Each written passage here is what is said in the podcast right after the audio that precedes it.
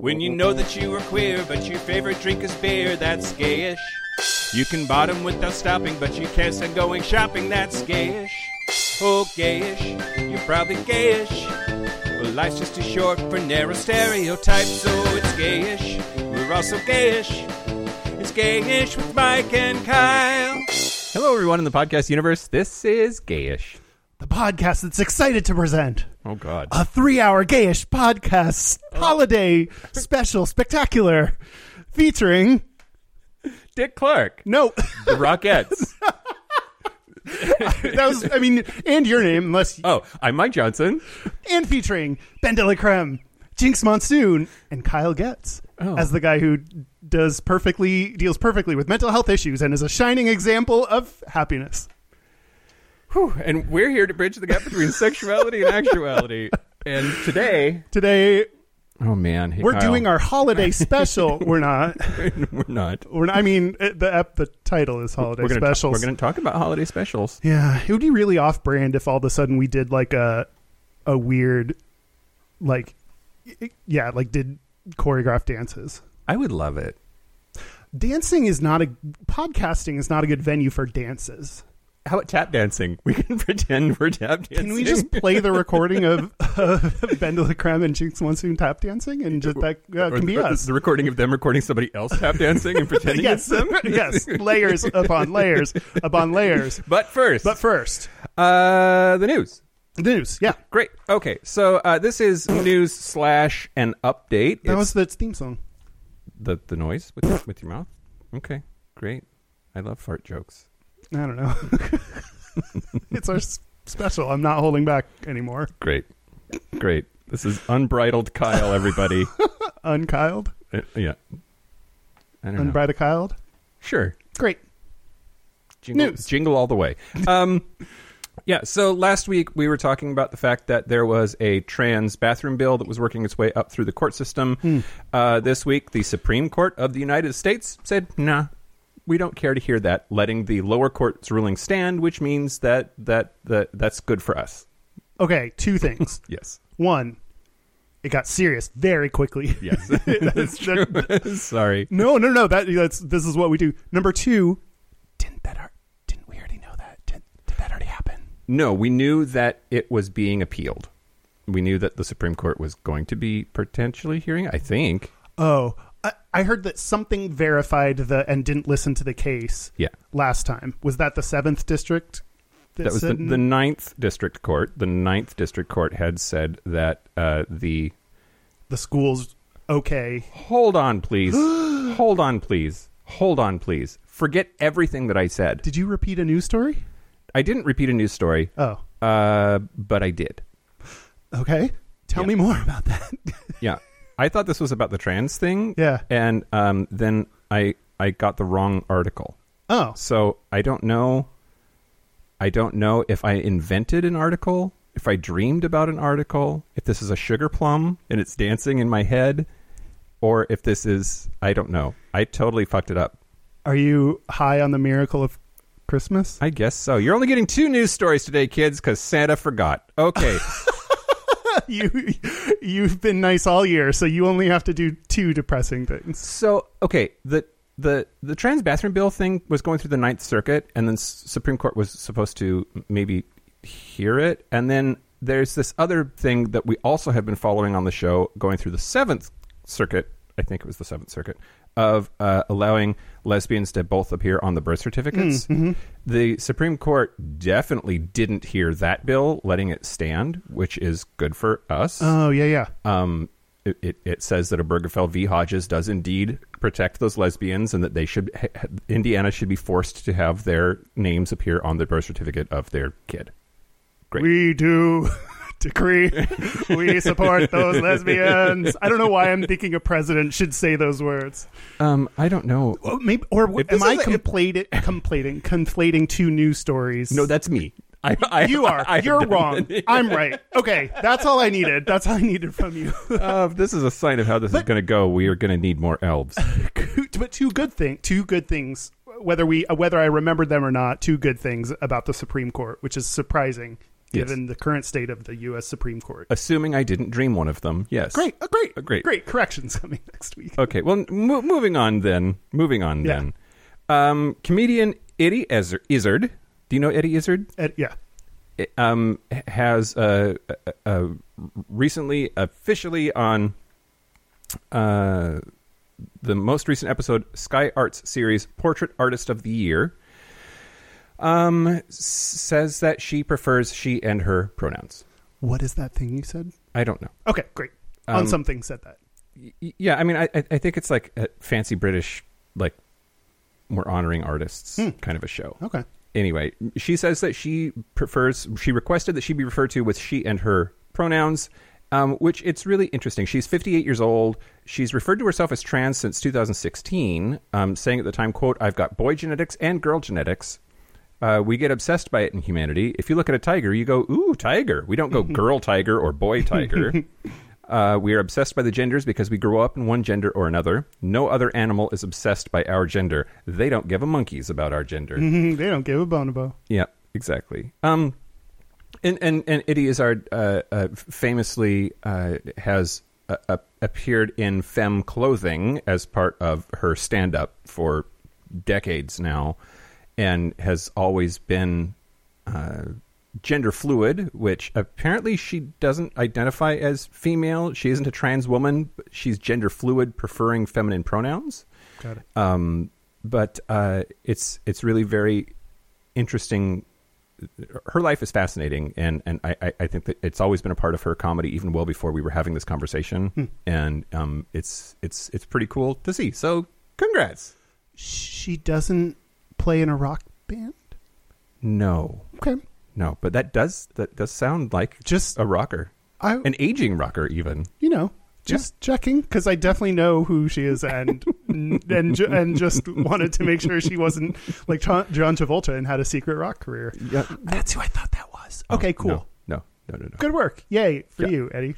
Um, her her comedy is really interesting too because it's just this like rambling, like almost incoherent word salad that somehow still makes sense. It's like it's like watching my mom do stand up. she's she's fantastic. I think that the news theme song, the actual news theme song, should be Mike explains to Kyle why why memes he saw on the internet yesterday were funny. Oh yeah. Because now this this makes something make more sense. oh okay, great. so you know, uh, news the last. great. Okay. There's a 77 year old lesbian named Linda Warren who's giving holiday gifts to LGBT plus kids who have been rejected by their families, calling herself Queer Santa. Aw. Um, she's handing out gifts for the 22nd year as part of her holiday celebration at the Center on Colfax, an LGBT youth center in Denver, Colorado. Hey, I was born there. Re- Really? Yeah. More than 22 years ago, though. Yeah. Oh goodness. Um, she says that she started the tradition because of her own experience with being rejected by her family because of her sexuality. Um, quote, back when I was coming up, you weren't accepted at all, she said. If anyone found out you were gay, you wouldn't have any friends, hardly. My family did find out I was gay after I was grown, and they disowned me. So it's very important to me to make sure that all children are taken care of and that we can do anything that we can. Uh, so, yeah, Queer said, uh, I think she's great. That's awesome. Um, I th- did. Were all the news stories good? it's Christmas, Kyle. Fuck. It's holidays. Oh no! Don't start with that. We're we're gonna get hate mail about that one. what? I don't know. Christmas. You can't. You can't. Putting the Jesus Christ in Christmas is what we're gonna do this year. I think. Are we? you and I? Jesus Christ. okay. Um. That's the news. oh, well. You know what is news? What is news? We have a new Patreon member that I Nice. want to thank. Okay, great. thus continuing my seamless transition into Mm-hmm. the Patreon section. Um, so now that we have, uh, I've, I've caught up on Patreon names, we can just luxuriate in Mm-hmm. the individuals that sign up now and really like just get into it. Yeah, So I want to thank our new Patreon member, Drew Mackey. Drew Mackey. We know that bitch. Yeah. I assume so. I didn't look too hard into like, but it'd be coincidence if it was like that dude we just talked to on that episode, and then someone with his name was like, "That's my name. I should s- give them money for." Yeah. Maybe this is like the Drew Mackey Foundation that's supporting Drew Mackeys in all their. All the Drew Mackeys. The, the- There could be a the Mike- myriad Drew Mackeys. There could be a Mike Johnson Foundation that supports all the Mike Johnsons to like elevate the name of Mike Johnson because you get in trouble for each other's shit. That's true. Yeah, and there's enough Mike Johnsons to start a foundation of like just people at Salesforce. Like, Oh, really? yeah, there's like ten of This us. is a great idea. If you want to support our new endeavor in creating the Mike Johnson Foundation, go to patreon.com slash KH podcast and give us money. In fact, I bet we could do a podcast just talking to gay Mike Johnsons. That would be a lot of fun. I, I'm serious. I I think that's actually a really good idea. great. All right, great. Do you want to talk about uh, holiday specials? Let's talk about holiday specials. okay, First of all, first of all, worst holiday special ever. What do you think? Go Kyle, go. I don't. I I really didn't. Okay, stop talking. The right, the right answer is the Star Wars holiday special. Oh God. It's the worst thing that's ever happened in the history of television or sci-fi, and to be the worst in multiple genres, I think, is impressive in and of itself. Did Star Trek ever do Star Wars. No, no, no. I know. Oh. I did. I did know that. Did Did Star Trek Did ever Star do have a Trek- holiday special? Great question. I don't know. Dan. Dan is going to find computer, out. at the ready. don't give me that finger. It's Christmas. you gave you the one minute finger, not the. I think. Yeah. All right. Um, I didn't. The the only movie like Chris, real Christmas movie I watched growing up is Christmas Vacation. I've watched that every year since I was five. So I've I've now watched that twenty years. hmm They're more than that. It's more than that. I'm older than that. Um, and I don't know. I, and then I've been like rewatching all the Christmas Bob's Burger specials. Oh. Yes, Dan. Fucking Dan. Uh, Star Trek has never produced a full blown Christmas special, but uh, one article I looked at uh, said that The Trouble with Tribbles was billed as a Christmas special uh, when it aired on the 29th of December in 1967, which would be weird because it would be after Christmas. So I think that's bullshit. Maybe that's the trouble. That's yeah. Maybe. It's Yeah. it's that's tribbling. Christmas tribbled into New Year's. There, there are various episodes like uh, Next Generation's Devil's Due, which does kind of a Christmas Carol thing. Oh, more Um, fart jokes. Okay. Fart jokes. Devils do. Do. Devil's Do Do. Oh, okay. All right. Bye, Dan. Bye, Dan. Um, Happy Hanukkah. It's going so good. Hanukkah's over. Oh, Christmas Hanukkah Happy end of happy resolution to your Hanukkah. happy atoning for Hanukkah. I don't know what you do at Hanukkah. Um. Finally ran out of oil. Okay. Oh, that's right. That's right. Okay. Uh, is is the Trouble with Tribbles going to be the new? Is like Die Hard is a is a Christmas movie? Oh, Is the Trouble with Tribbles a Christmas special? I don't. Let's know. start that debate. It, okay. Do you realize that the intersection that like there was an H. Jon Benjamin tribble episode of New Star Trek? Who- He was on Star Trek. Yeah. So like Bob, the voice of Bob's Burgers, is now there's like the things that we've connected in the weirdest fucking way just happened. Wow, I care about something you're talking about. Yeah, I know. Yeah, we can watch it. It's a short, so it's self-contained. You don't have to like know anything Oh. about it. You just watch it. Oh, nice. Yeah. Um, wait, can I tell you some data? Of course, yes. Let's do it because we're running out of time. We're Oh, gonna have sh- guests. Yes, we're gonna have guests. We are gonna have uh, Dra- uh drag royalty. dra- okay, yes, drag the the the queeniest of queens. Um, and so what I wanted to look up, I thought it was very fitting to. I just thought we're having drag queens on.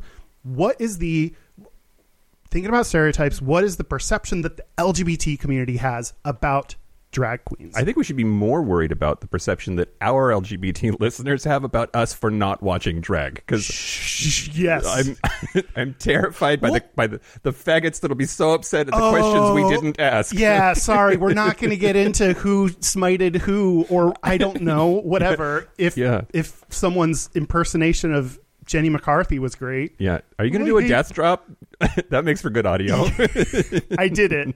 ha cha! I did it. that. Um, okay, so I found this article about perceptions of drag queens, and then I realized it was about uh, drag queens in consumer advertising.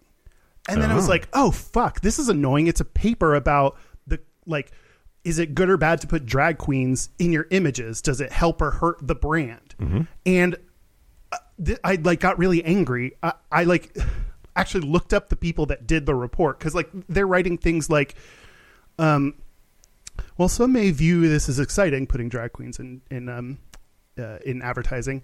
Others may feel concerned concerned about facing resistance within the mainstream media and broader consumer segments. Like it, uh, talking about it in such a clinical, Oh yeah. like, is it good for your brand or not to do this? And that's like, I was like, oh God, really? Yeah. This is what we're doing? Like, Yeah, yeah, how does your brand react to the double edged sword of inclusive advertising has acted as a barrier to many like marketers? And it's like, yeah, let's think about all the reasons we shouldn't do this because like bigots, you know? Yeah, yeah, yeah, yeah. Well, and risk aversion has to be part of it at some business level, but also like fucking stop it. and But it feels shitty to read. Yeah, It yeah. feels shitty to read. So this is an article called Something Seems Fishy, Mainstream Consumer Response to Drag Queen Imagery by Sarah Frankel and Sijin Ha of the University of Tennessee. Uh, this it was in, in 2020 yeah. in the Fashion and Textiles Journal. It's interesting because they would have to have drag queens that weren't too fishy, right? right? Oh, wait. I'm being serious. Oh, wait. You, what is that? What do you mean? Isn't fishy like like uh like biofem or something like like that's, oh. it's a drag queen term for like how how genuinely feminine you look compared to dragish. is it really? Yeah. Let's come back to that. Okay, great. I actually Am I making that up, Dan? I'm It's- good. Okay, great. It's true. Okay. Oh, okay. Let's come back to that because actually, I do. Yes, let's come back to that. That's actually really interesting. Okay, great. Clearly, you guys need to do a second episode about drag. Yeah, and a third. If you didn't know that fishy was a term. I know it's a wor- a word. I've heard of the word. Okay. Then, oh, so I was reading this. I was actually clicking on their profiles. I was re- like, I was getting really. I was like, oh, this is a like PhD candidate. This is someone who's doing this research. I could like find this person and reach out and email them. Like, I've I've never felt this like. Hmm. This is a person doing research that has an influence on our market and i like i could send send them a message mm-hmm. and ask them about it and talk about it. I was like i'm getting angry at our like research study. The more i read it the what i realized was happening is this is, was actually an academic smackdown. Oh, so in this corner, doctorate of fishy. yes, Doctor of Fishes, the Rhode Island School. Um, what they what they actually found in this is that uh, if you are explicit versus implicit in your advertising about this is a drag queen, here we have a drag queen. It's a drag queen, and maybe her name is this thing, or like very out there about drag queen, or just like casually implicit. You know what these you know what these two words mean. sure. um, so they mean that. Um, other two other people had written studies that said don't be explicit about it. Being implicit is the best way to do it because you may risk uh, alienating customers. Okay, So okay. Angelini and Bradley, 2010. Brangelina? Brangelina are Bra- Brangelina out into new territory. And Oom in 2016 both did studies that said it is better to uh, be implicit, not explicit, in your advertising with drag queens because bigots will dislike it and may not buy your brand. And so, what this article actually proved is they are wrong, and you can be explicit about it. The people who uh, don't like your brand, it doesn't matter if it's implicit or explicit. They don't care. Like Yeah. it, their reaction is the same. Not that it's good or bad to your ad. It's just that doesn't change anything. So they're actually saying you can be explicit in your representation with drag queens. So it was actually a really good article that uses data in the in the business from the business it's like fighting f- with them in their own terms Yeah, yeah, yeah. this yeah. is a this is the business argument for being explicit with your lgbt let's disagree with these two other articles that are, that are out there that may make you cover up your your representation And I wonder if you did the math, if like the people that you alienated and pissed off, like the Million Moth March, um, if if the attention that they bring actually is a net positive for the brand, I- because they're talking about it and angry and forwarding all of these memes, and meanwhile people are like, oh, I should buy some of that because Yeah. it's pissing off the right people. you know, as they state in research studies, there's lots more you could research, like exactly what you just said. They didn't have enough people to evaluate non-binary people, and they. Hmm. At first, I was like, "Oh, of course you didn't," but then they like they announced that and said that needs to be further research. Like, I- I just, mm-hmm. it wasn't perfect, but it did move a step forward and recognize where, what else they, what other data they need. Yeah, So Cool. This was a Gata SmackDown. This Yeah. was a Gata gauntlet in the most like academic way possible, and I Yeah. loved it. yeah. I hope your cheeks are rosy because they just got slapped. Exactly. okay, so that comes back to the name. Something seems fishy. Yeah, What I think they're talking about is these other people's data is fishy. Yeah. Here's the truth. So the fact that they then did something that that also means drag queen, like that's a really smart title. it's an intentional double entendre, and I'm here for it. I know. I, I like want to talk to them and be like, "Did you like do Uh, this? Are you, this is an intentional SmackDown that you were hoping just? To, I want to ask you about your headline. Are you smart? are you are you smart or accident accidentally prone? You know, like did you, did you know what you were doing? Yeah. I think they do. I think they do. That's that's how it comes across, which Yeah. is why I want to. I like. I just want them to like verify. Yeah, we were like really politely throwing down. Yeah, yeah, yeah, yeah. So before you said the headline, I was thinking in my head, I wonder if the guidance would be to have extra fishy drag queens if you're going to put them into media, hoping that bigots won't notice that they're Mm. drag queens. So people outside the community could look at them and just be like, "That's a woman, Yeah. do to do to do, Yeah. cis woman here." Yeah, yeah, yeah, yeah. Is that a drag queen or just a girl from Wisconsin? I'm yeah, not sure. or did she And, like, accidentally do a little bit too much makeup, and Yeah. that's just like how she looks Yeah. a little bit. Yeah. Grandma puts just on too makeup, too much makeup. Sometimes it's fine. one of the Real Housewives? Yeah, it's hard to tell them apart.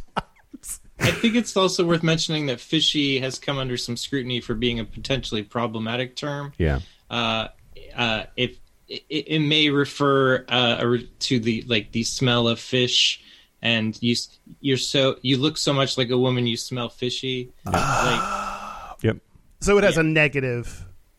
yeah. I mean, if you call another drag queen fishy, that's a negative It's- thing. no, no, no. I'm saying the word is problematic, not that the term is. The term is not a, is not an insult. Got it. But you could use it in a way that was very Well, and and Transphobic to, or- to, to back what Dan to back up what Dan is saying, I, I I think that I always understood that term, like the etymology of that term, to be about vaginas. The, Mm, the vaginas are smelly, and you look like you have one because you're authentically female. That's not my belief. I'm just saying that that's what Yeah, the yeah. joke is. Yeah. and um, So does it fit in the category with a lot of the words we use, like "you're a pussy," "vagina," "weak"? Like, does it fit in that kind of yes, ballpark of? Got it. yeah. Huh. But then there's like, it also represents like how good you are at at being feminine. Like, Is is this it's- why? Remember when um uh glitter? Like we stopped using certain glitter because the fish ate it, yeah, it transed the fish. and it trans. Yeah, didn't it trans the fish? yeah, Is this are we? Is that in this ballpark too? Is that the same thing? it is now. The fish are coming up. I'm just saying, there's something with the. You know how people think they're lizard people? Yeah. I think they're fish people.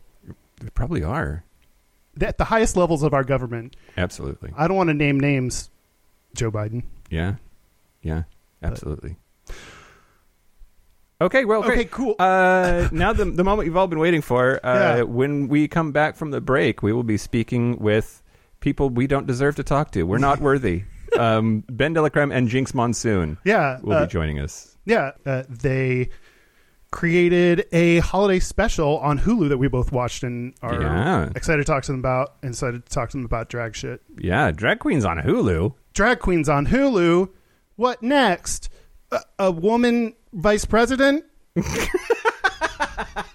Great. Should we take a break? Let's take a break. Let's take a break. break. This is the part where Mike and Kyle take a break. Well, okay, great. So are we back? Yeah, we just did a. We're back. We just did a practice run. We'll do it again. Hi, we're here with uh, Ben de la Creme and Jinkx Monsoon, uh, and we are here to talk about holiday specials. Yeah. Welcome to the show. Thank, Thank you for having us. Very glad to be here. This, Uh, this time for real. Yeah, this time for real. This is the first time we're doing this. Just if anyone's listening. Um. Oh fuck. Okay, so maybe this is a good note to start off on. That we are. We're not going to be Okay, your typical. We, have, we have a confession. yes. And the, the confession is that neither Kyle nor I really follow drag that closely. Oh, thank God. Eh, well- so, I, like, in in the nicest way possible for our, our listeners who are also gays that don't follow drag, like, uh, like, like, who are you and why should we care? Is kind of like what I want to ask, but like, whatever the nice, the- like, diplomatic way to You guys that answer is. that first. Um, Oh, don't you don't you can just skip us. You don't have to care about us whatsoever. So that one's pretty easy. Um, well, I will say there's two types of um, queer people who don't care about drag or don't know about drag. Um, there's the ones who say it like you, kind of apologetically, like, oh, I'm really sorry, I don't really follow drag.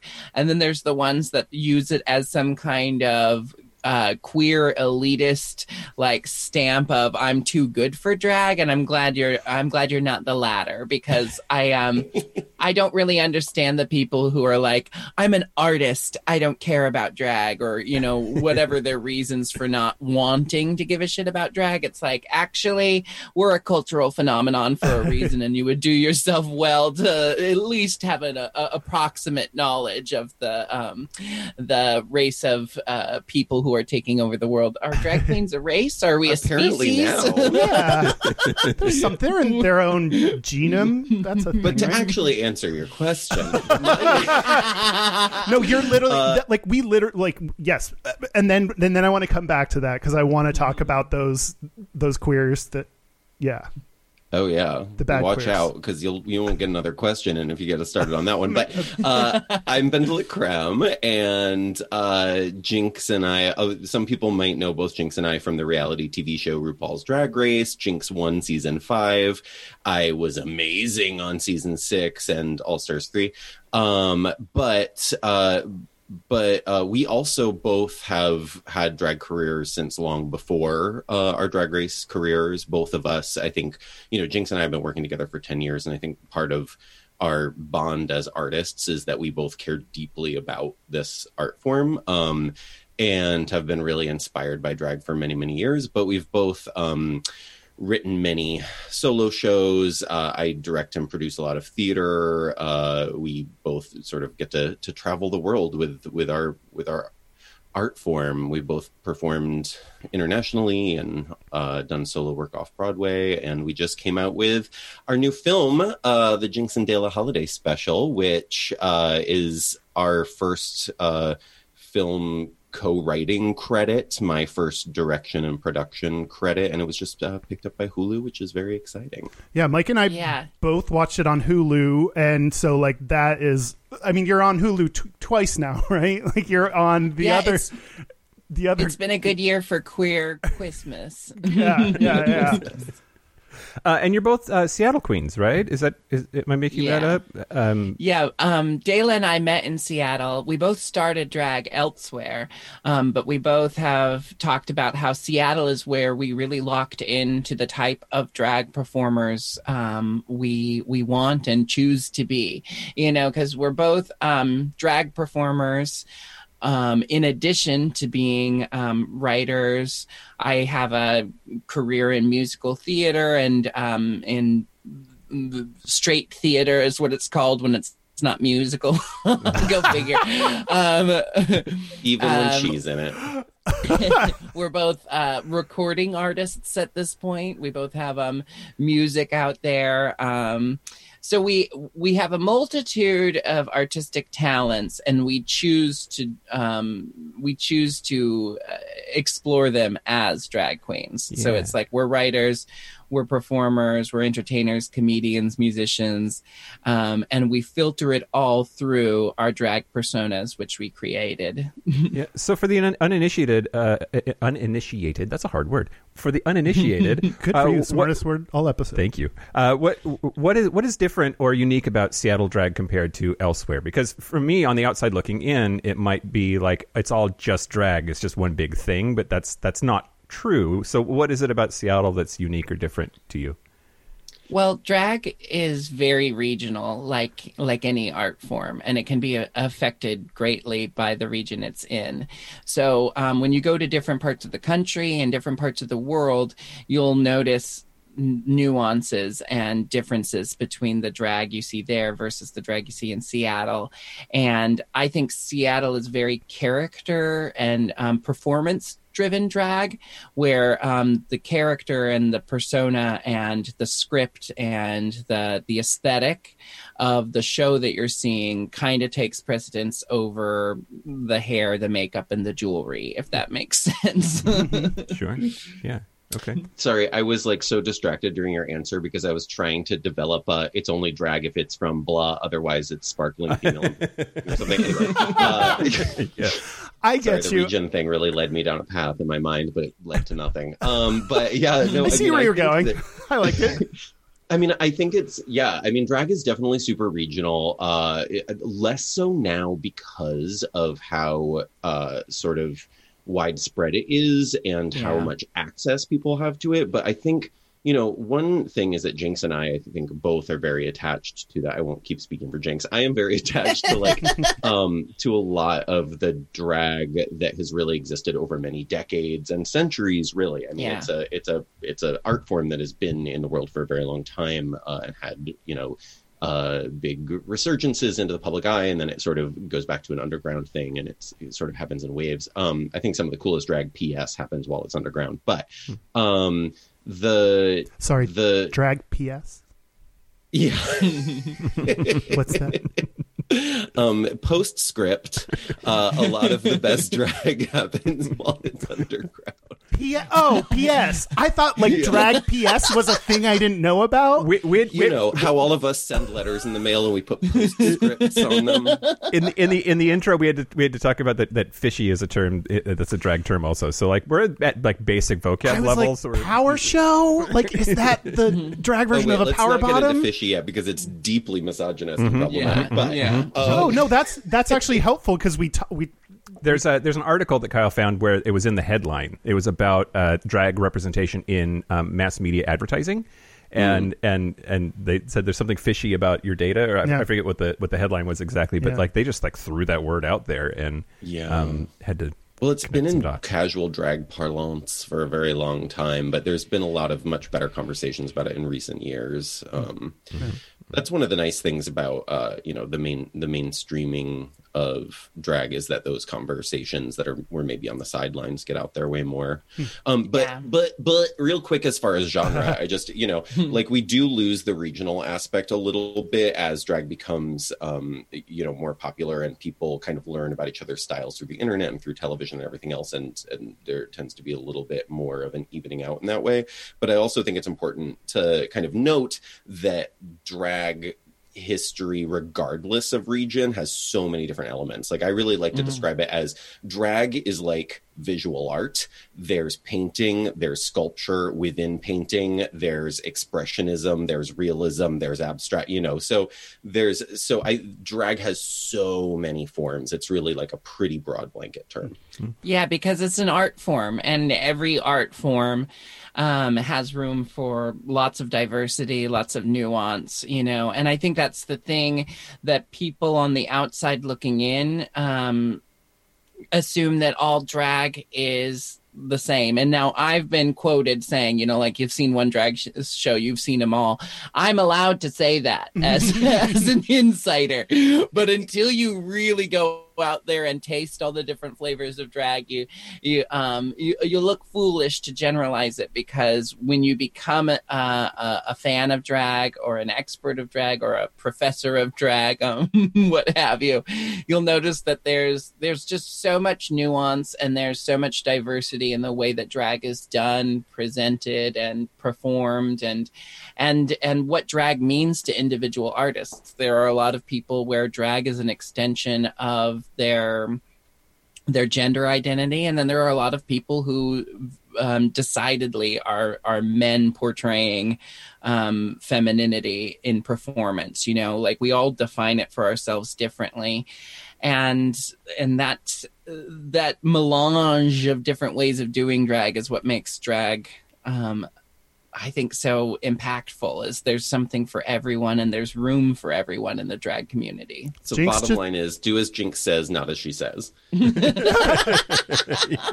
Well, Jinkx just beat you out for uh, biggest, most intelligent word. Well, so melange is a word. It's a French word, Kyle. It means. I don't need to know the definition. I just knew it was. I didn't know the definition, and I kind of knew the definition of the word you said. Great. So We're gonna keep upping the dollar amount on these words Yeah. as we go through the. I'm gonna pretend like I know them from here on out. Um, okay, I, I honestly think I think that feeds well into going back into what you're talking about of the two types of people, uh, because we we talk about these things a lot, a lot like just because you don't like a certain thing in gay or queer culture is okay. Like it is okay to not be into a certain thing and that doesn't make you a bad gay or a bad queer. But what makes you a mm-hmm. bad gay or a bad queer is if like you're saying there's a category of people that look down on drag or think they're better than it or think it's too femme or th- like whatever thing they think it's too much of or or what have you. So I'm curious to know how often do you get those two categories of people? Meaning, does everyone already know who you are in the queer world, or are there still people you encounter that don't? And when you don't, when they don't know you, are people shitty to you? I I've experienced a lot of different moments. Um, what I what I'll say about it is uh, you you said it really well. It's like you know the queer community, the LGBTQ plus community. Um, has this tendency sometimes to um, say it's a community that embraces all of its members, and then also like cast a lot of judgment on certain members of the community. And I think we see it most in like kink shaming. Um, we see it. Uh, we see it when inclusion for um, differently abled people isn't considered. You know, I, I, see so many pockets of the gay community that are like um, really forward thinking and uh, and make sure that everyone is invited and everyone is represented i also grew up in portland oregon you know like so i had a very i had a very blessed experience in the queer community like coming out at age 13 or 14 um, when i started going to drag shows there was al- almost always uh, an asl interpreter there you know there was uh, uh, um, um, accessibility for differently abled people was always you know thought about. And then and then you travel around the world and you notice that like that's not necessarily across the board for queer communities everywhere. So it's kind of um, frustrating to be a community that says like you know give us your poor your tired your your your huddled masses and then kind of forgets how to do that. Yeah. if that makes sense. Yeah. I think in terms of like my experience with people who sort of like know us or don't know us is um I, I, like depending on the situation I oftentimes prefer people who come in with no preconceived notions. You know what I mean? Like, it's like audience Oh, hi. members. Some of my favorite audience members mm-hmm. are the audience members who get dragged in by their friends, mm-hmm. because especially the people who know us from Drag Race have this like they're like they a lot of drag race fans are wonderful wonderful fans and then there are fans that are fans of the show more than they're fans of the people and they want to like come to your mm-hmm. show and like yell out Ru's catchphrases or whatever and but they will inevitably drag somebody there who's like, oh, I hate drag, I hate drag. And then they see what we do and they're like, oh, this is theater, this is art. And they wind up being some of our best audience members. And I actually Yeah. love that. And in terms of people being mean, actually, the only people who are mean are the people who want to pretend they don't know. There's so many bitchy queens who come up and they're like, they're like, oh, hi, I know you, but I don't watch Drag Race. And it's like, what? yeah and then i would say that you know like um then there's you you'll experience this in almost any art form any any realm of art but there are people who act elitist you know and i i've i've encountered some queer performance artists um, queer comedians and queer actors you know who kind of just disregard and ignore drag queens outright you know? Like um some uh, some of it is just me being petty but you know like i'll i'll be like really into a a queer comedian who's on the rise and i follow them on instagram and then i notice that they like don't follow a single drag queen and like when people ask them what they think about drag they go oh it's just um you know it's not really for me what i do is real comedy or what i do is real Mm. art and there's been this like throughout my life i've just noticed and i can't pinpoint all the places i've seen it but there's like there's just this um, assumption that drag is somehow less of an art form than other art forms because of the campy over the top nature of drag or you know the I mean, there are drag queens out there who are doing fart jokes and dick jokes and stuff without any like real artistic intent behind it. But you can say the same thing about comedians. You can say the same thing about anything. You know, you can't judge an entire community by its like um, lowest common denominator. Yeah, because we do So- fart do- jokes and dick jokes with with commentary and meaning behind them. With, yeah, with with almost too much commentary and meaning behind them. that is that is honestly something I've struggled with on the show. Of uh, my dad has started to listen to this, which is horrifying. Wow. But like, it, it, you know, he'll be like, "Oh, sometimes you like make a joke, and that I think that's just cheap and takes away from like." I think there are people out there that would dismiss something. Suck a dick, Dad. I love you, Dad. If you're listening to this one, Merry Christmas. Merry Christmas from across the United States. Okay, um, something that I'm curious about, uh, Jinkx specifically, uh, looking at your Wikipedia. I don't know how much this is you or just being there. It does not list you as a drag queen. It lists you as a drag performer. And I know I saw. Um, uh, you're non-binary, so I was curious if that was intentional or if that's just coincidence. Like how you feel about the term drag queen.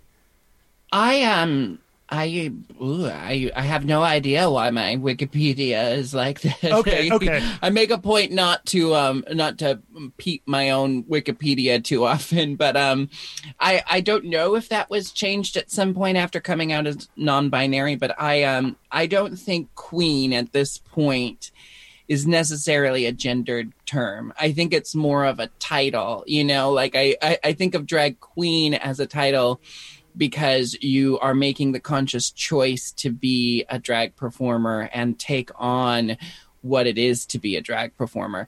What I would say is like, um, you know, I see a lot of uh, male comedians who do drag characters, um, and for all intents and purposes, they're in drag, but they're not really worried about being a drag queen. They're just playing a female character. You know, they're kind of just putting on a wig and putting on some makeup, and I, I think when you live your life as a drag performer, that's when you're a queen. And when you're someone who uses drag in your work, you're more of just a drag performer. A drag queen implies a lifestyle and a, a commitment and a and a sacrifice that I don't think anyone and hmm. just everyone deserves. DeLa's making a face. free associating? I think. Listen, I That's I use actually no, honestly, I actually just had this conversation with someone the other day because we were talking about male performers who use drag in their work but don't live their lives as drag queens.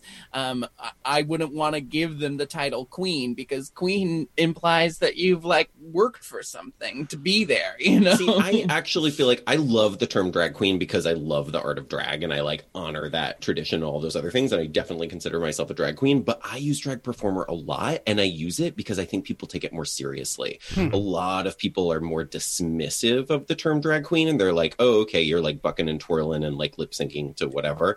And when you say drag performer, people are more likely to like understand that you are like a like work in theater essentially, you know. So that's always been my Huh. association. Hmm. That makes sense. Yeah, I I think you know, like DeLa and I are just kind of circling around the same drain, but I do. I Was that related I to our do- discussion, or are you just talking about your current status or how you're feeling right now? No, I I mean I think that's just a great example of like, you know, there's so much nuance and and there's also we assign so much importance to drag performer versus drag queen versus female illusionist versus impersonator, you know.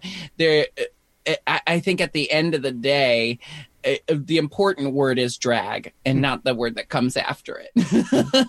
That makes sense. Oh, can I keep on my roll, Mike? sure, Okay, yeah, great. I- okay, I'm just I just I just set up the mics and turn them on. It's all you, yeah. baby. Go I, for it. have kind of forgot you were here for a second, but that's fine. Um, um, Ben, for you, I you I read again. uh, Like, okay, I'm not sure. Like in your Wikipedia article, uh, like I read that you've talked about dealing with depression. So is that something I can ask about? Yeah, please go for it. Let's Okay. get sad. Yeah, that's what trigger this her, trigger is. her. Can That's I what- do some of that wine? I want to start weeping. yeah. Oh my god. Well, well, we kind of always. Well, I don't know. Yeah, we're drinking. It's fine. You're, I'm jealous. Um, I'm je- I still have uh, whatever. Yeah, I'm jealous. Okay. Yeah, depression. Yeah, depression. Okay, so I mean, like uh, we just had our last episode. We talked about how difficult it is right now, pandemic, blah blah blah. You know the drill. Being alone, with, like being isolated and everything.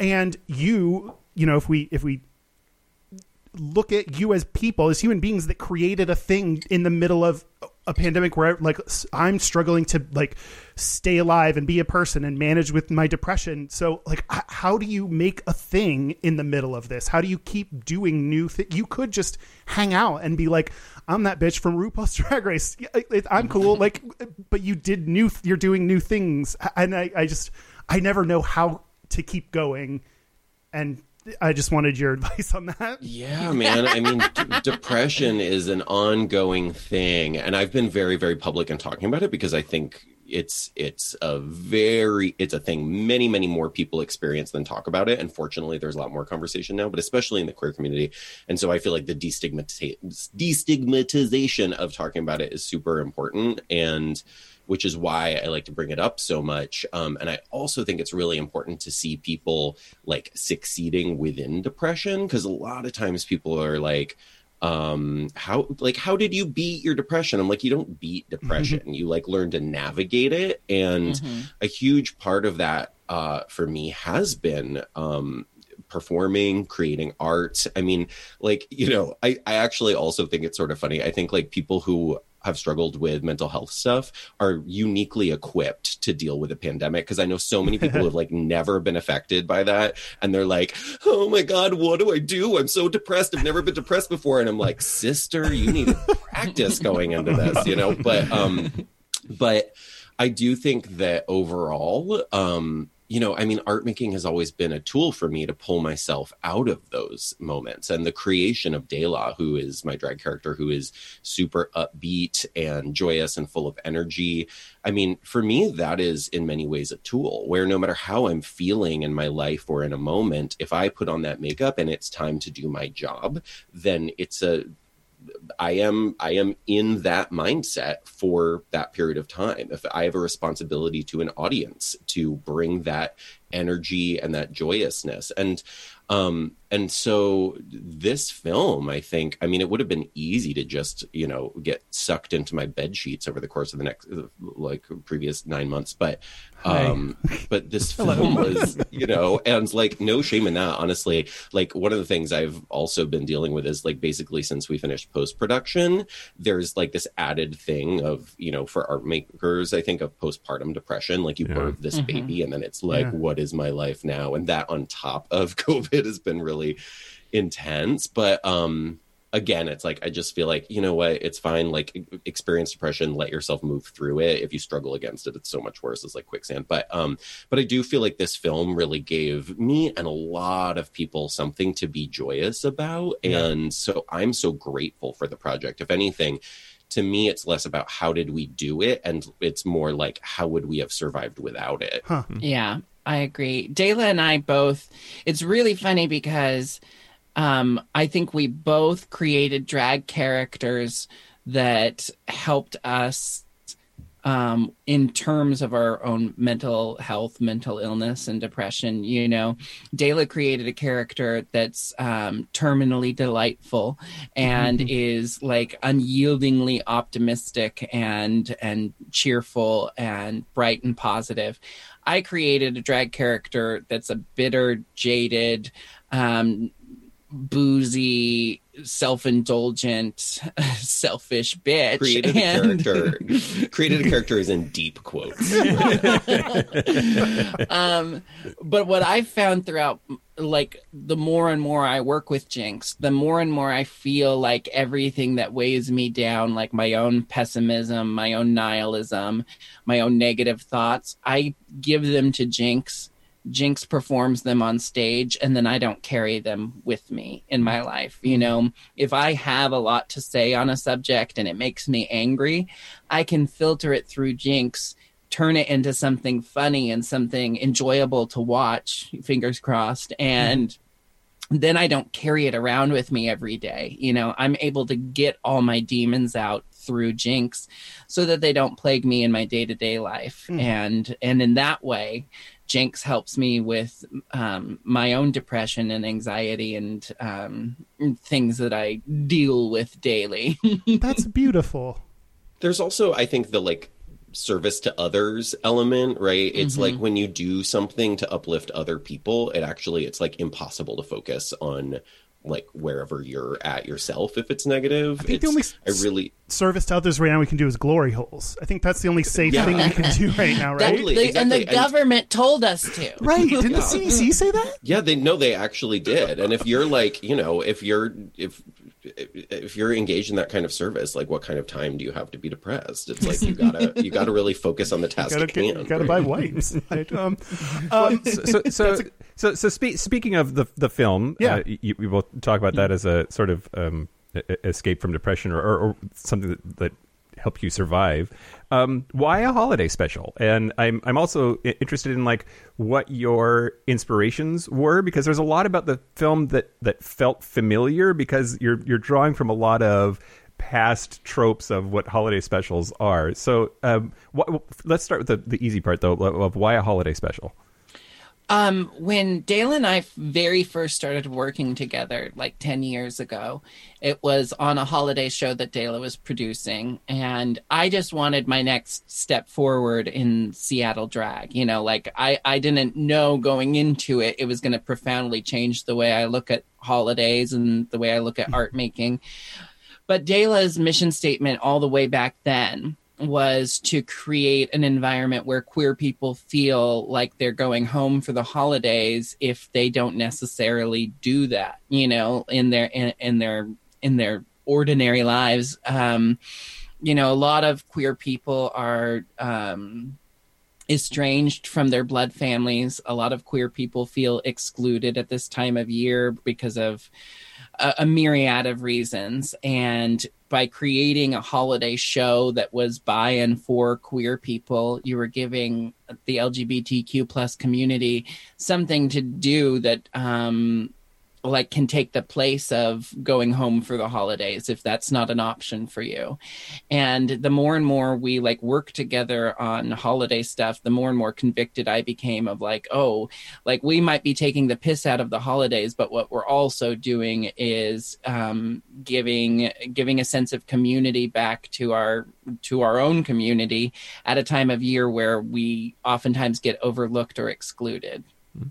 Yeah, you know, I mean, the film is so much about creating your own traditions, and that's kind of always been what these shows are about. I mean, I've per- I've been performing on Christmas Eve for the last fourteen years. Actually, this is going to be the first Christmas Eve I'm not spending on stage, which is like I'm like, what is this? You know, because um, because I I am fortunate in that I had like a relatively neutral family experience to my coming out, but it was still a thing where I've never felt super at home and the holidays always sucked. It was always like I did grow up in this kind of picturesque New England, like snowy white hills and singing carols around the tree kind of upbringing whole extended family gets together, eats a lot, gives too many presents, but it's like so empty. Nobody really mm-hmm. likes each other that much. And I just really hated it. Like I hated going home for Christmas and I dreaded it every year. And so creating this, you know, holiday shows on Christmas Eve, it was like I saw I got to see how many queer people in Seattle at the time were like, we don't have a thing we do on Christmas Eve. We don't have a place that we spend, you know, we're so inundated with this imagery of homecoming and family. And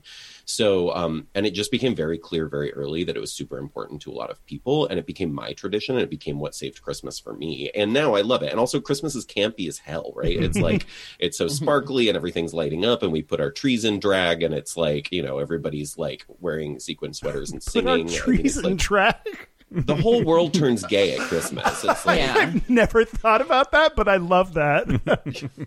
it's this amazing duality of like uh, uh, the queerness that is inherent in Christmas, you know, like the drag elements in Christmas that um that the, the the straight community participate in and never even give a thought to um versus the like the kind of 1950s um, return to normalcy narrative that is pushed on us at Christmas time. You know, like Christmas time is a time for big, happy, straight white families to get together and sing Bing Crosby songs, and and no one, no one has any flaws or ills at, at this time of year because it's Christmas time and we all live in the 1950s again. You know.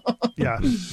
I was. I, I will say I, this sounds like I'm blowing smoke up your dick. Wait, no. do I, it. um, um, I, I was, I was. Is that CDC approved? we'll check the books. Dan, Dan, check the check the CDC guidelines for me. Um, I, I was not expecting. So I was like watching this last night. Also, I was very high. I don't know if that played into it or not. And I was worried. Like, am I supposed to be high watching this? But then I watched it and I was like, yes, I think that's acceptable given the contents of it. But like, I was not expecting. I really enjoyed it, and it was like you're talking about. Like, there are jokes about uh, what you'd expect balls and dicks and hooking up and stuff and also like making a statement about what christmas is what the holidays are how we celebrate how people have weaponized christmas like you're talking about like i, I did not expect it to be so like Deep. deep direct but like but deep in a way that was like you knew what you were doing you knew exactly what you were saying when you were putting it out there and it's kind of the it's kind of the christmas special i needed right now to like to be like i know what's going on but i also don't want to sit here and talk to you about in these difficult times we work hard you know i don't know it like i'm curious how you just balanced like f- farts pandemic deep discussions about religion and christianity like I, I don't know how did you manage all I that think I think something that was important for both of us, and DeLa talked about it a bit earlier, but we are both heavily inspired by the drag that came before us. You know, um, we both are really passionate about paying homage to um, the queens who laid down the brickwork for us to be able to do this as our careers before there was a TV show dedicated to drag, you know? Um, my friend Peaches Christ often refers to these queens from before drag race as the old guard of drag, you know, like the the elders, the sages of drag. I like thinking of it as a Dungeons and Dragons kind of thing, but Yes. um, Mike's our Um, DM uh, in my in my D and D group. So your um, D and I'm D the group, and as well as my- your uh, your other You know. social group. if if you see the work of drag queens that come before, there's a lot of dick jokes and stuff, but that's not always shallow. You know, like you can. I, I think it was important to show that we can make dick jokes and fart jokes. And make really deep jokes and, and biting commentary and, and really smart satire because the two things are not mutually exclusive, you know? And then we're also tipping our hat to the drag that came before us, you know, like with full frontal male nudity. It's like, here's what you expect from a drag show. Here's what you might have come here for. But now that we've got your attention, we're also going to slap you across the face with some, you know, pretty, uh, pretty, uh, sound rhetoric. I think you know, I mean, our film is so it's obvious, you know, it's influenced by Judy Garland Christmas special. It's influenced by Pee Wee's Playhouse. It's influenced by Warner Brothers cartoons. It's you know, it's just kind of this melange of of of things and and we know oh right melange there it is um, but we it's this it's this uh it's this fruit salad of things and um you know, and I don't know. I I love camp because I do feel yeah, like those dick jokes are the little breadcrumbs that you lead people down the path, and then you can bring them places that they don't expect. And I think that kind of one-two punch blind side is one of my favorite things about making this kind of work. Yeah. Um, I mean, all of all of the shows I've done you know they come out of like what, having something to say and then you kind of like candy coat it and all this other stuff and Yeah. that's what gets people to to watch and engage who wouldn't. And the idea that sort of drag and cabaret are like lowbrow humor like i i actually love that because it's accessible. And people who don't maybe wouldn't maybe come into something willing to watch it if you just were like it's about these deeper things. Mhm. um it feels like everyone has access to it. And I, and Yeah. and that feels important to me Yeah, feels Shakespearean in a way. Like the, oh thank you wow. it, it really does. It really does. Yeah, no, no one's gonna like. Hey, we made an entire story about the the political po- politicalization Politicization. that melange thing. is that the word you're looking for the melange of Christmas. um, yeah, the politicization. Nope. So we have to take a break here pretty soon. But before we do, uh, I, I, I, I do want to do want to do want to ask you just uh, cold off the cuff or whatever favorite holiday special as a kid. Did you have one, and what was it? A Muppet Christmas Carol, and I think it remains my favorite holiday special. Yeah, Um, I just when really like Muppets tackling the classics. It it really puts a lot of a lot of smile on my face. and Miss Piggy is a drag icon, of course, as well. But I, um, the yeah, I I grew up loving Mickey's Christmas Carol. But that aside, it was like the moment that I discovered the Pee Wee's Playhouse holiday special. It's like that blew my mind forever. It is one of the most incredible pieces of art that has ever graced the screen, and anybody who hasn't seen it needs to. It's wild yeah, and yeah. super gay, super gay. And your your show has a lot of visual elements that, that pull from from Pee Wee's uh, uh, whole thing, and and, and uh, I didn't notice it until you said so, and then I'm like, oh yeah, there's it's for oh yeah, sure in Paul there. Reubens is one of my favorite drag performers. I mean, Pee Wee is is a drag character. He's a male drag character, but it's that kind of like over the top, high camp character work, and I, I love it. He's a big melange of just Mhm. p- And see, performance. he's a drag performer, but not necessarily a drag queen. oh, oh my We'll god! Brought it all back. Well, we've learned so much. I've Um, learned so much. Yeah. Um. Well, Except for how to say pol- politicization. politicization. politicization. Yeah. Okay. Okay. I'm there. Do you want to work We'll on it? get While, it in post. We'll get it in post. do you want to work on it while we take a break? yes. Let's take a break. Let's take a break. break. This is the part where Mike and Kyle take a break. So are we back? Yes, we're back. We're back. Uh, we're gonna do our gayest and straightest. We're going to do our gayest and straightest, but first, BenDeLaCreme and Jinkx Monsoon, where can people find out about you, your stuff, your projects, your lives? Tell us all the things. Yeah, well, you can uh, follow me on all social media across platforms at BenDeLaCreme, B E N D E L A C R E M E. Um, but you can find the Jinkx and DeLa holiday special uh, on Hulu, of course, within the US, uh, and within the US and outside of the US at jinkxanddela.com. Jinkx is spelled J I N K X because she likes to make it difficult for everybody. And I paid extra for the K, and you have to use it. um, so if you go to jinkxanddela.com, you can both buy and rent uh, the Jinkx and DeLa holiday special, and that's available worldwide. The soundtrack is available on uh, Spotify, iTunes, wherever you get your music, and uh, you can also get a variety of festive and anti-festive Jinkx and DeLa merch at jinkxanddela.com.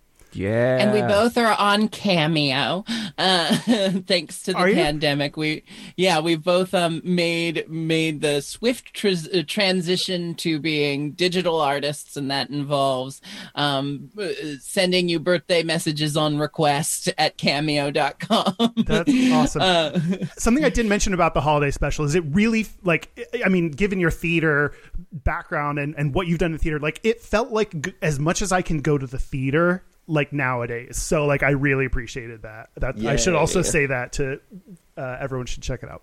All right. Um, Uh, Gayest and straightest. oh, we're skipping our part. What's our part? Our website is Oh, we have contact information. You can contact us too. I think um, we are on lots of social media at Gayish Podcast. Our uh, hotline. You can send us text messages or leave us voicemails. is 5855 gayish. That's 585 542 9474. Standard rate supply. Our email is gayishpodcast at gmail.com. And our physical mailing address is Post Office Box 19882, Seattle, Washington 98109. Uh, a couple of programming notes. We were on Best Gay Life, which came out Oh, I was yesterday. just skipping over all of this. Okay, great. It's a good thing I have notes, Kyle. um, uh, we were on Best Gay Life, which is a podcast uh, out of the UK. It came out yesterday. I was really distracted by how attractive they were when we were talking Well- to them. Um, and then uh, also everybody Why should are you remember. not saying that now? Because it's about the quality of the content, not the physical save. Appearance. save. We're t- Uh, and uh, so we're we're having uh, on December 31st. We're doing our gayish New Year's Cock and Eve UK edition. Uh, we will start at 3 p.m. Pacific time, which is 11 p.m. in the United Kingdom, so that we can count down to midnight with everybody. And there will be a Zoom happy hour slash after party directly after that. Look for details on our social media. yeah, and UK, if you don't show up, then we will never do anything for you ever again. That's right. So go ahead and RSVP and show up because right. we'd love to talk to you and have you listen to us quietly while we do it. that's what a podcast is. Now it's time for our gayest and straightest. Okay, and we'll start with. Kyle because you were so ready. I was ready. Yes. Okay. Okay. Uh, mine are a little bit serious. Okay. So my straightest thing, I will. I I try not to use the same things over and over, but I recently, I'm working on painting my nails. I have just started doing it, and I am really bad at it, even though I've been doing it for a little bit now. And I found uh, someone sent me this like tool that's like a longer, like kind of. It's not the regular paint thing that comes in it. It's like a longer, almost like a paintbrush, but like for your nails, like specifically. And I tried using that. It was supposed to be easier. I it was a mess. I I looked like a toddler who had just finished finger painting. It didn't work. I, I did worse than I would have. So being shitty at painting my fingernails Yeah. uh, you got more my on- straightest thing. You got more on your toenails than I got more on my couch than uh, the gayest thing is um, I usually don't have, I- I'm tall and wide and usually don't have to like don't even think about being out late at night or like safety like I just don't have to think about that which I'm very fortunate about last night I was out at uh, like 2 a.m. walking my dog and there was a car that pulled up like and like slowed down beside me like it was like very creepy and it, it's you know, obviously I'm very fortunate to n- usually not have to worry about that, but like that, oh shit, like am I safe right now? Like having that feeling felt like gay, gay fear uh, Yeah. that that I took over me. Am I presently being hate crimed? Or Am I? yeah, like is this? Well, it's like one of those things. This could be nothing. This could be a random car, but then it's like, but it could be something. yeah. So that's my heavy. Well, the gayest thing about me this week is for sure watching the uh, Ben Creme and Jinkx Monsoon Holiday Christmas special because like, Oh right, sorry, I changed mine to that. Yes, Too late. and and how and how distracting the naked guy was um, from like you know like I definitely wanted to take a, a pause like anyway um uh, and then did you what no no no I didn't Did you I, jerk I, it? I might did you jerk it to him? Well, yes, but that was afterwards. Um, okay, and then the straightest thing about me this week uh, was doing my own work in the guest bathroom here. Now that my roommate has moved out, I worked on some stuff, but I, I had to put new towel hanger things. So anytime I get out my power drill, I'm like, yeah, straight bro. Yep, Um, but yeah, I'm impressed. um, yeah. Uh, let's see. Just because you're on the left, BenDeLaCreme, you're gayest, the straightest. Hit us. Well, I feel like gayest is a little moot. I feel like it's like that's the that's the the gayest is the baseline for everything. Um, I mean, I guess the gayest thing I'm doing is uh, uh, is an in-home press junket for the drag movie directed. Um, but uh, uh, but straightest is probably. I mean, my partner who I live with is definitely um, makes me feel like I have a lot of much more heterosexual qualities than I realized I did because I'm super type A about part about art making, but I am like disgusting at home, and he's super type A about the house. So it's like I really, especially in quarantine, um, get my attention brought back a lot to how many dishes I have not done or how I loaded the dishwasher wrong, which I like didn't even know was a thing. um, and like you know that sometimes there's like like a drop of pee in front of the toilet. Or... I'm like I'm not good with attention to detail around the house. That's that's the point. And if I were left to my own devices, I would it would be like a little Grey Gardens around here probably. Yeah. Um, but yeah, no, my partner has definitely uh, has has definitely show like yes that's that's it's come to my attention Held a mirror. in the last few months yeah, yeah. General general tidiness is definitely like a like a like a straight guy not good at thing. Yeah. So, uh, Jinkx Monsoon, how about you? I'm going to give you a freebie uh, uh, because I'm going to give you the gayest, straightest, and queerest um, because I, I, I decidedly identify as queer, being a gender non-binary person who um, uh, my um, expression isn't limited to my gemi- ge- genitalia. Genitalia. Jinxitalia. you're, you're politicized you're politicized Joan Gemolitea Hey, now It's a that melange. that's a melange of insults that I'm hearing about me. um so i would say um the gayest thing about me is the um or especially this week is the way that um me and my partner uh address and talk to my cat. And the way that we interact with my cat is very much like a gay couple who adopted a baby but the baby is a cat. Sure. and um I'd say the queerest thing about me in general is the underwear that I wear. Um, I wear high waisted, um, uh, bandless underwear. It's like very sheer, high waisted underwear, so you can't see panty lines in, it's like in my what leggings. midwestern moms wear to chaperone prom Absolutely, yeah. and a big part of it is just that I don't like the band cutting in into my like hips because I wear almost all my pants up at my like belly button, my quote unquote true waist, uh, in fashion terms, and all my pants are just um black leggings. So, um, and then the straightest thing about me always is um my obsession with video games and the way I play video games because I'll be playing Overwatch and someone will kill me and I'll be like, God damn it! but the question is are you always like a, a buxom a buxom female character in Yeah. Well, Yeah, I mean, yeah, yeah. my character's not buxom, but she is. Um, she's she's clearly lesbian, and she, she's styled after Bowie. Her name's Moira. Anyway, that's all. That's, it's making it sound my gay, my straightest thing is actually still quite gay, but I love a twofer. I love when the gayest and mm-hmm. straightest thing are the same thing and they're just a, a mixture. And yeah, you sounded like a Twitch something when you were just screaming. Is that a thing that Yeah, happens sure. for straight people? Yeah, don't know. kids like twitches. Great, cool.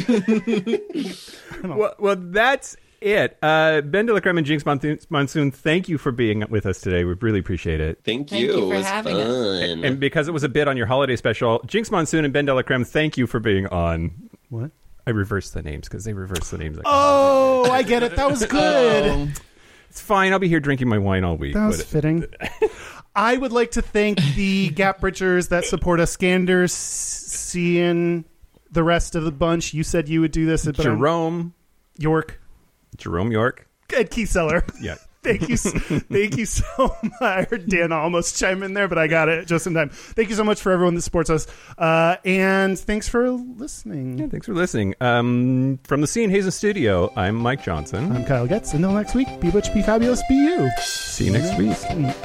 Will you tell me what melange means after this? Yes. Okay, cool.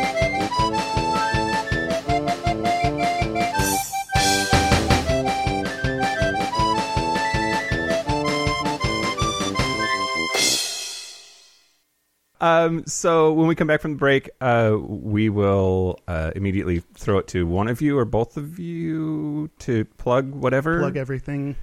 oh, DeLa can handle the plugging.